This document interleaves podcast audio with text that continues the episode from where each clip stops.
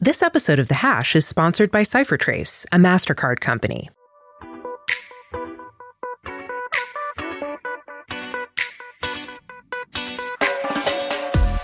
This is the Hash Podcast.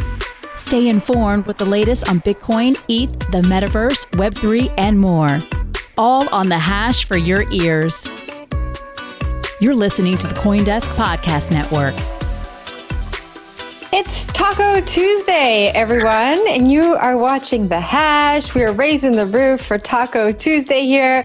You're watching Coindesk TV or maybe listening to us on the Coindesk Podcast Network. I'm Jen Sanasie, Zach Seward, and Will Foxley are joining me on the three box today. How are you guys? Three box Thursday and Taco Tuesday. We're lovely. It's great stuff. I just I just mixed them up. Three box taco. Three box Tuesday. Tuesday. I mixed it up. I mixed it up.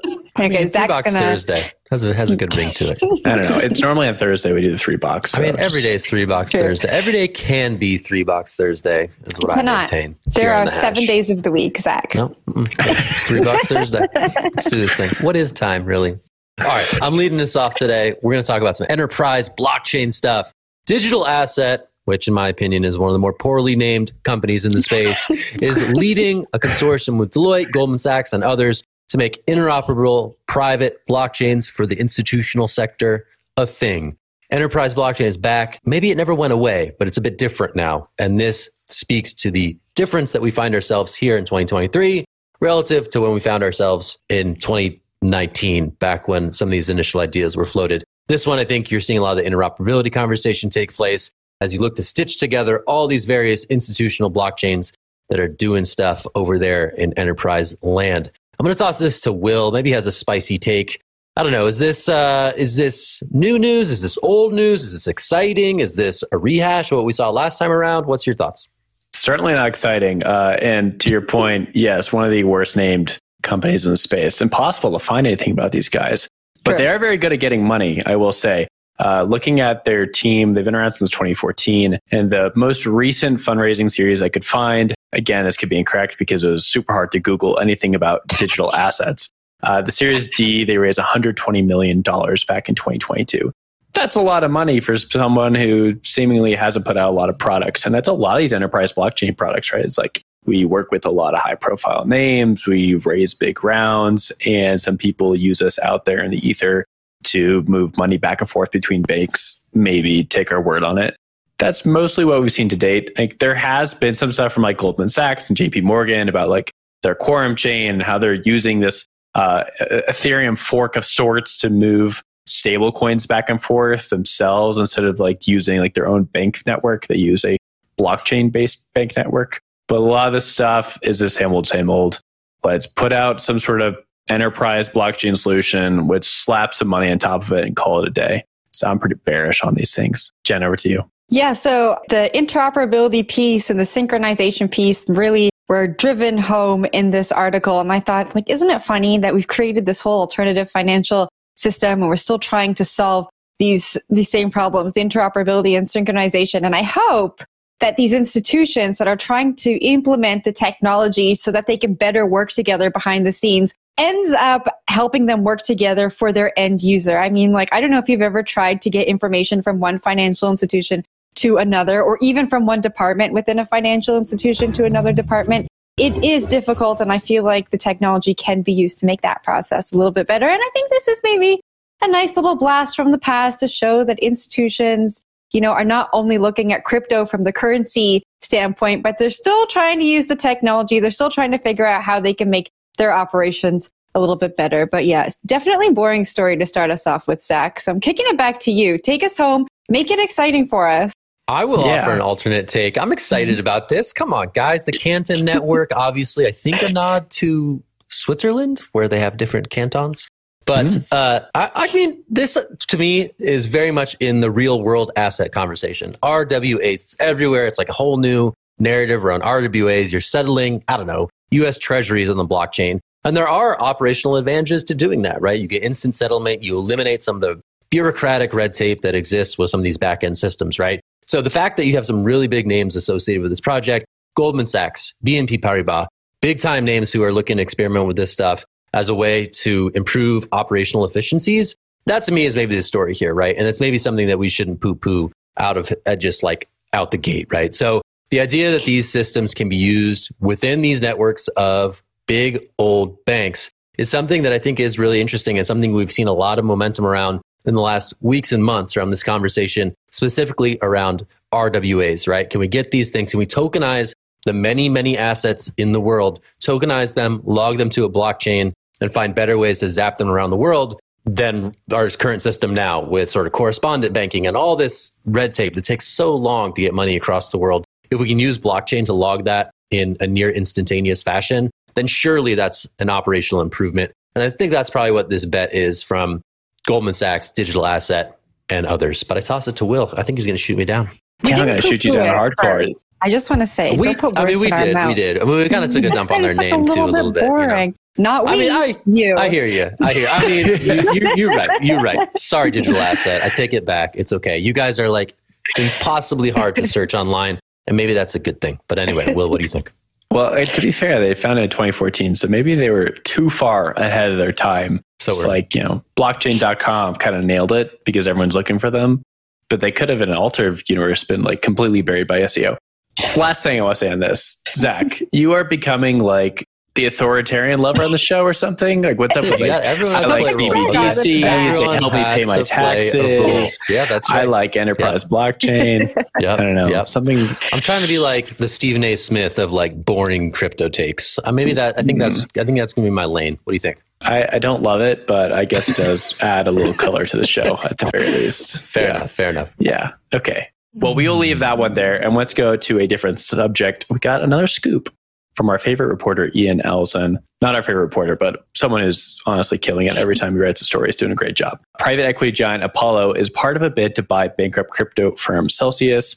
Apollo is a huge buyer of a lot of companies that go into Chapter 11 with about $500 billion under management. Why does this matter for them to be involved? Well, Celsius is actually sort of operating in the background with its Chapter 11 uh, ongoing. So they're still mining Bitcoin, they're still staking Ether.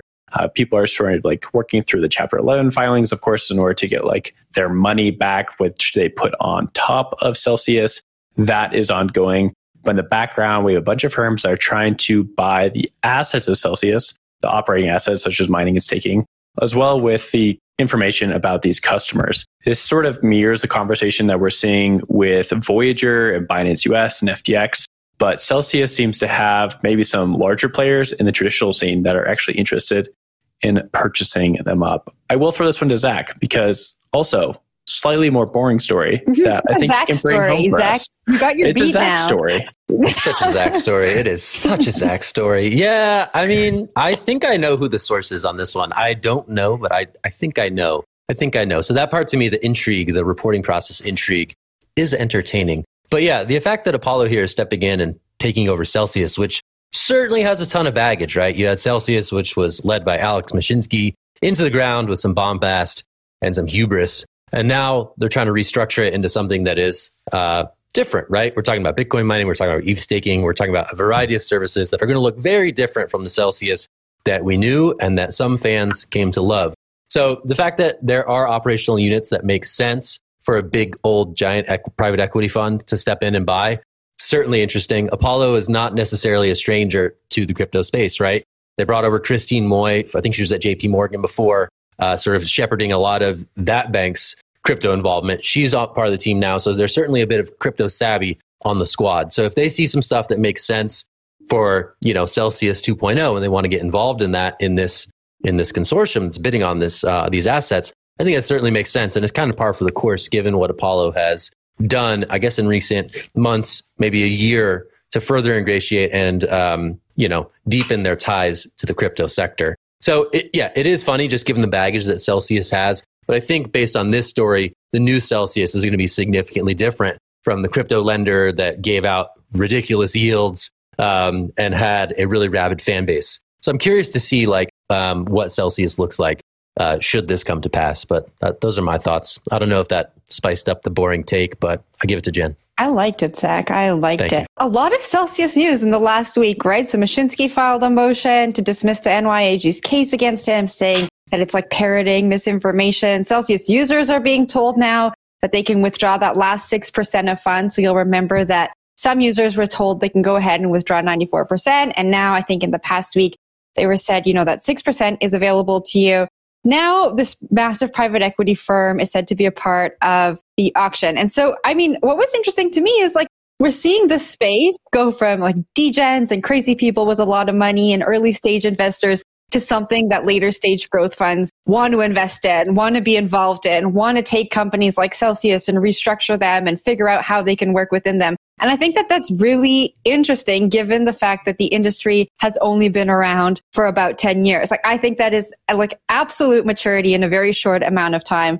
Yeah, speaking of maturity, let's talk about immaturity. Today is actually the one year anniversary of that famous tweet from Do Kwon, Lads deploy more capital. And that ties into this whole story, right? Like one year ago today, all these things were exploding. Terra Luna is exploding. Celsius had some Terra Luna bets. I believe they were able to like close all their obligations on that fairly quickly. But by that time, a lot of their other obligations were coming apart. Their whole lending scheme was collapsing uh, after Three Arrows Capital, right? So just one year ago, we were talking about all the exciting things happening in crypto. And now, a year later, we get to talk about all the boring things that are happening. All these companies coming in, buying up all these assets, restructuring things, sending money back to customers, making them partially whole. And to be fair, it's actually like the most important stuff at this point, right? To make sure that customers are whole and to, to understand where all that is going. So for that, Zach, we do applaud you because you have it on lockdown. Wow, that was a year ago. Oh my, oh my goodness! I just looked it up, and the uh, the Do Kwon as Basis Cash co-founder, May 11th, almost a year ago. So there was some late night sourcing wow. going on this time last year. We mm. were in hmm. the thick of it. That was insanity. Oh my god! Wow. Anyway,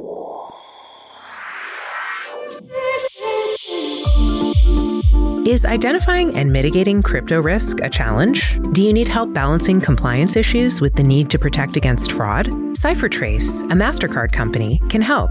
They work with banks, governments, regulators, exchanges, and other crypto entities to identify risk, trace the movement of crypto funds, and help comply with global regulations. Visit ciphertrace.com today for more information.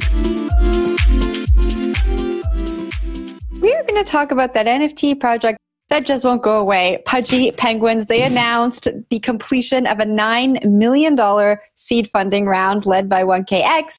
The company plans to use the new capital to scale its IP and the team.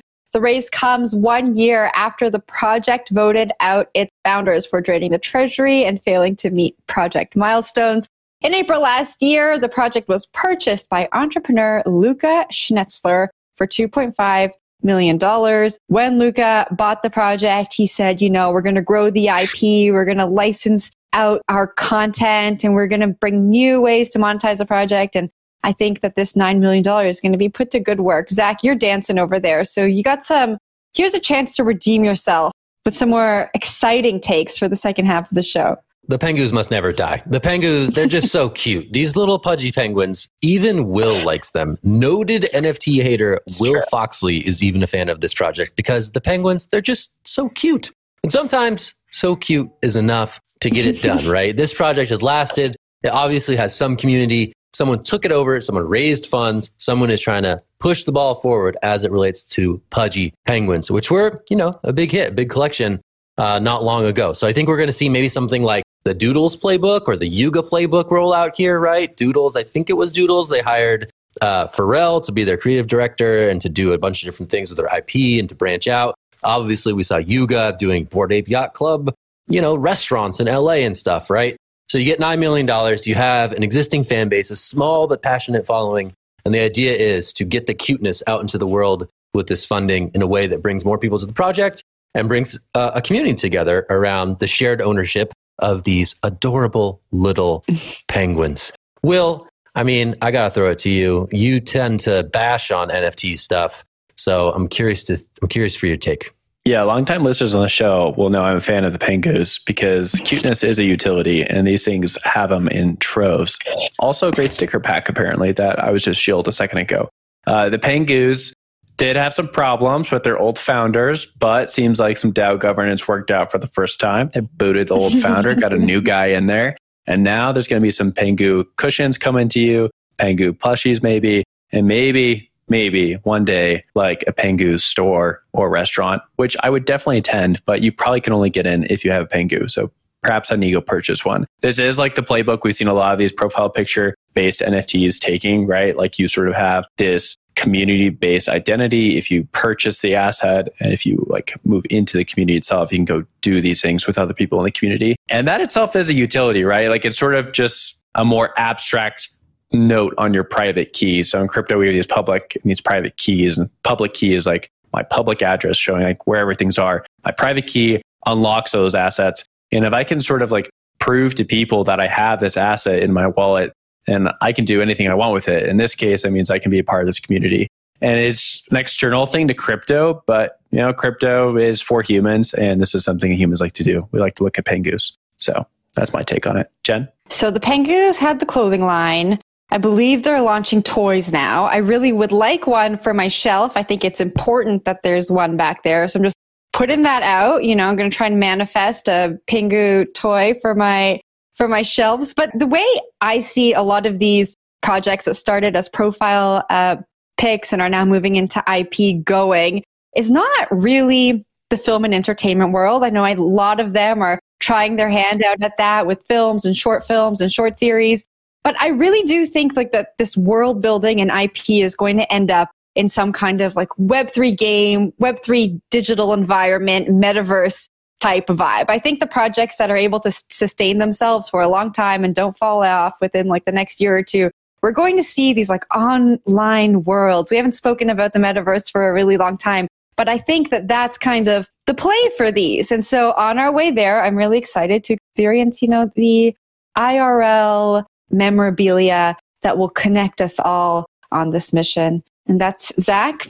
You take the last word. Jen is out here simping for a Pengu plushie. I you really heard am. it here. You Yeah. heard it here f- first, folks. She, she she wants it right on that shelf, right back there. Right it there. could be right there every day on the hash. Wow, that would be amazing. but yeah, no, we'll see. I mean, I think like this is bullish for NFTs, right? NFTs are cultural artifacts, and like Will said, right, humans like to look at these cute little images, and that's bullish in a way that you know fungible crypto assets don't necessarily have, right? There's certainly communities around these fungible crypto assets. We see it with Pepe, we see it with these meme coins. Uh, but there's something a bit more inviting when there's that visual aspect, when there's that uh, non fungibility involved, right? I have this, I have this one, and I can compare it with my friend who has this one. Um, you know, we see memes sustain these communities, and we see it again with the meme coins with Pepe. It goes back to that. But again, having it being attached to art and then having that art unlock additional experiences is certainly something that I think is going to prove resilient. Uh, you know, during this bear and then subsequently into the next bull. Let's change gears, though. I think Jen, you got the last one. Yeah, let's go off to Africa. So, as a reaction to the increased fees on Bitcoin users in Africa moving to the Lightning Network and stable coins. However, when it comes to transactions like cross border payments and remittances, people have been greatly affected. Now, this is according to Lorraine Marcel, a Kenya based founder. She says the majority of the African population is not familiar with the Lightning Network, and more educators prefer onboarding, onboarding newbies onto the Unchained network as it offers self custody. You know, I was thinking about this last night. I was thinking about El Salvador, all of the people who use Bitcoin, not just because the price goes up and down, but because it may be, you know, a better solution for them than a lot of the other uh, alternatives in their jurisdiction. And so, Will, I'm going to pass this off to you. We have really high Bitcoin fees, and sometimes in North America, we just say like the fees are high, and we don't connect the dots to think about people in other places of the world that maybe can't afford them. Yeah, the two things here. First, I want to actually talk about like the fee problem. Uh, it's interesting that they're already bringing up that like stable coins and Lightning are sort of an alternative to using like base layer Bitcoin, and they're seeing increasing adoption. I would assume that it's probably pretty small at this point and maybe not even notable yet because it does cost money to open up a Lightning channel if you don't have one open already, and most people don't have one open already. So most people are not going to open one if they don't have it open already because it's expensive to do so. And second, if you're using a stablecoin, that's a different network. And the fees have been higher in Ethereum, but like not crazy high. They're higher than normal, but not like exponentially high. So I wouldn't say that like there's necessarily a shift yet because of one week run up in fees. Now to like the fee thing, that definitely is like a pain point right now. And there's been a lot of talk on Twitter and a lot of other places talking about how like El Salvadorians who are moving to Bitcoin or maybe uh, Bitcoiners in Africa are having to pay exorbitant fees to the network in order to process Bitcoin transactions, right? Nobody wants to pay $20 to spend $100 of Bitcoin. That's not great. The debate here, though, sort of brings you back to 2017, 2018, when there was like a lot of conversations about like, what is the point of Bitcoin on the L1 on the base layer? When I'm sending like $5 of Bitcoin to Zach, is the purpose just to send $5 of Bitcoin to Zach? Or is it like this larger thing where I'm supposed to be able to spend millions of dollars on chain and banks can use it, governments can use it, institutions can use it. And that's sort of where we're seeing like this dissonance between two communities where we have this group that's saying, hey, we should be able to use Bitcoin for cash. And this other group that's saying, hey, Bitcoin is this global platform for moving large amounts of money. And, you know, we'll get to the point where we're able to use it as like sort of some sort of cash scheme, but we have to build those things in the future. And I think that's the the clear difference here is like the ordinals community is on the ladder. They're saying like we still have a lot of engineering work ahead of us to be able to make Bitcoin actually usable for everyday people. It's not going to be the Bitcoin's current state. And a lot of these maximalist groups that are, you know, look at the El Salvador cases are saying the opposite. They're saying that Bitcoin should be used as cash right now. And there's going to only be like only more dissension between the communities over that fact. Zach, over to you. Yeah, I saw like an Eric Wall or Udi tweet. I mean, they're kind of like the LeBron and AD of like the ordinals do anything you want on Bitcoin. So apologies if this is being misattributed, but maybe a bit tongue in cheek. But the end game was always to facilitate, you know, these layer two solutions to drive people to Lightning, which has been, you know, rather dormant in recent years, right? If the fees on Bitcoin base layer are so high that these layer two solutions actually need to find, you know, a reason for being that may be a fine outcome of these silly wizards that emerged uh, with the ordinals craze, right? And then subsequently these BRC20 things that we're seeing. So whether that is an actual thesis or a stated goal of what the ordinals are seeking to accomplish, or if it is just a tongue in cheek, hey, this is going to be the sort of the, the, the follow on effect from these fees getting so high. I think that ultimately could be a good thing, right? We've seen Lightning be out there for a number of years now but not really take off in a meaningful way because Bitcoin fees have been relatively low because there's not a ton of stuff going on on chain. So if that changes the conversation, like all of a sudden Lightning becomes more attractive, all of a sudden some of these Bitcoin L2s become more attractive. And that gets really, really interesting in what, in terms of what like, you know, hyper Bitcoinization could look like further down the road. But obviously it's a bit distant in terms of a prospect. And in the short term, you know, those fees are squeezing out that $5 transaction that you mentioned, Will, and I think people are rightly concerned about that. But Jen, I saw your hand. I know I got to get you on the board for this one.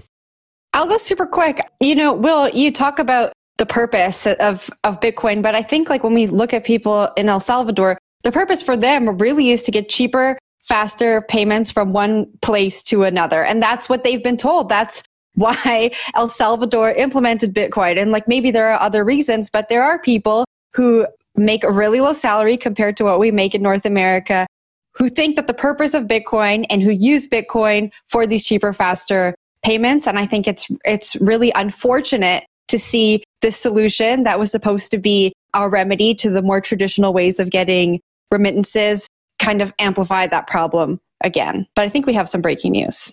We do. We do. Changing gears, a bit of breaking news. Uh, over the course of the show, Reuters is reporting that ex Coinbase product manager Ishan Wahi has been sentenced to two years in prison stemming from insider trading allegations. This is uh, this is a major development, I guess, in the space. Uh, notably, in the initial complaint against Wahi, several assets were flagged as digital asset securities by the SEC. That may be the bigger ramification down the road, but certainly this guy is going to jail for two years over this alleged wrongdoing and after pleading guilty to said charges. Jen, I'm going to toss it to you for your thoughts. Yeah, uh, didn't he have a brother involved in this case? So I'm interested to see what happens. He did. Yeah, with- the brother pleaded the brother guilty was- previously, and he was sentenced ah. to ten months earlier. So now uh, he is pleading guilty and is being sentenced to two years in prison for insider trading.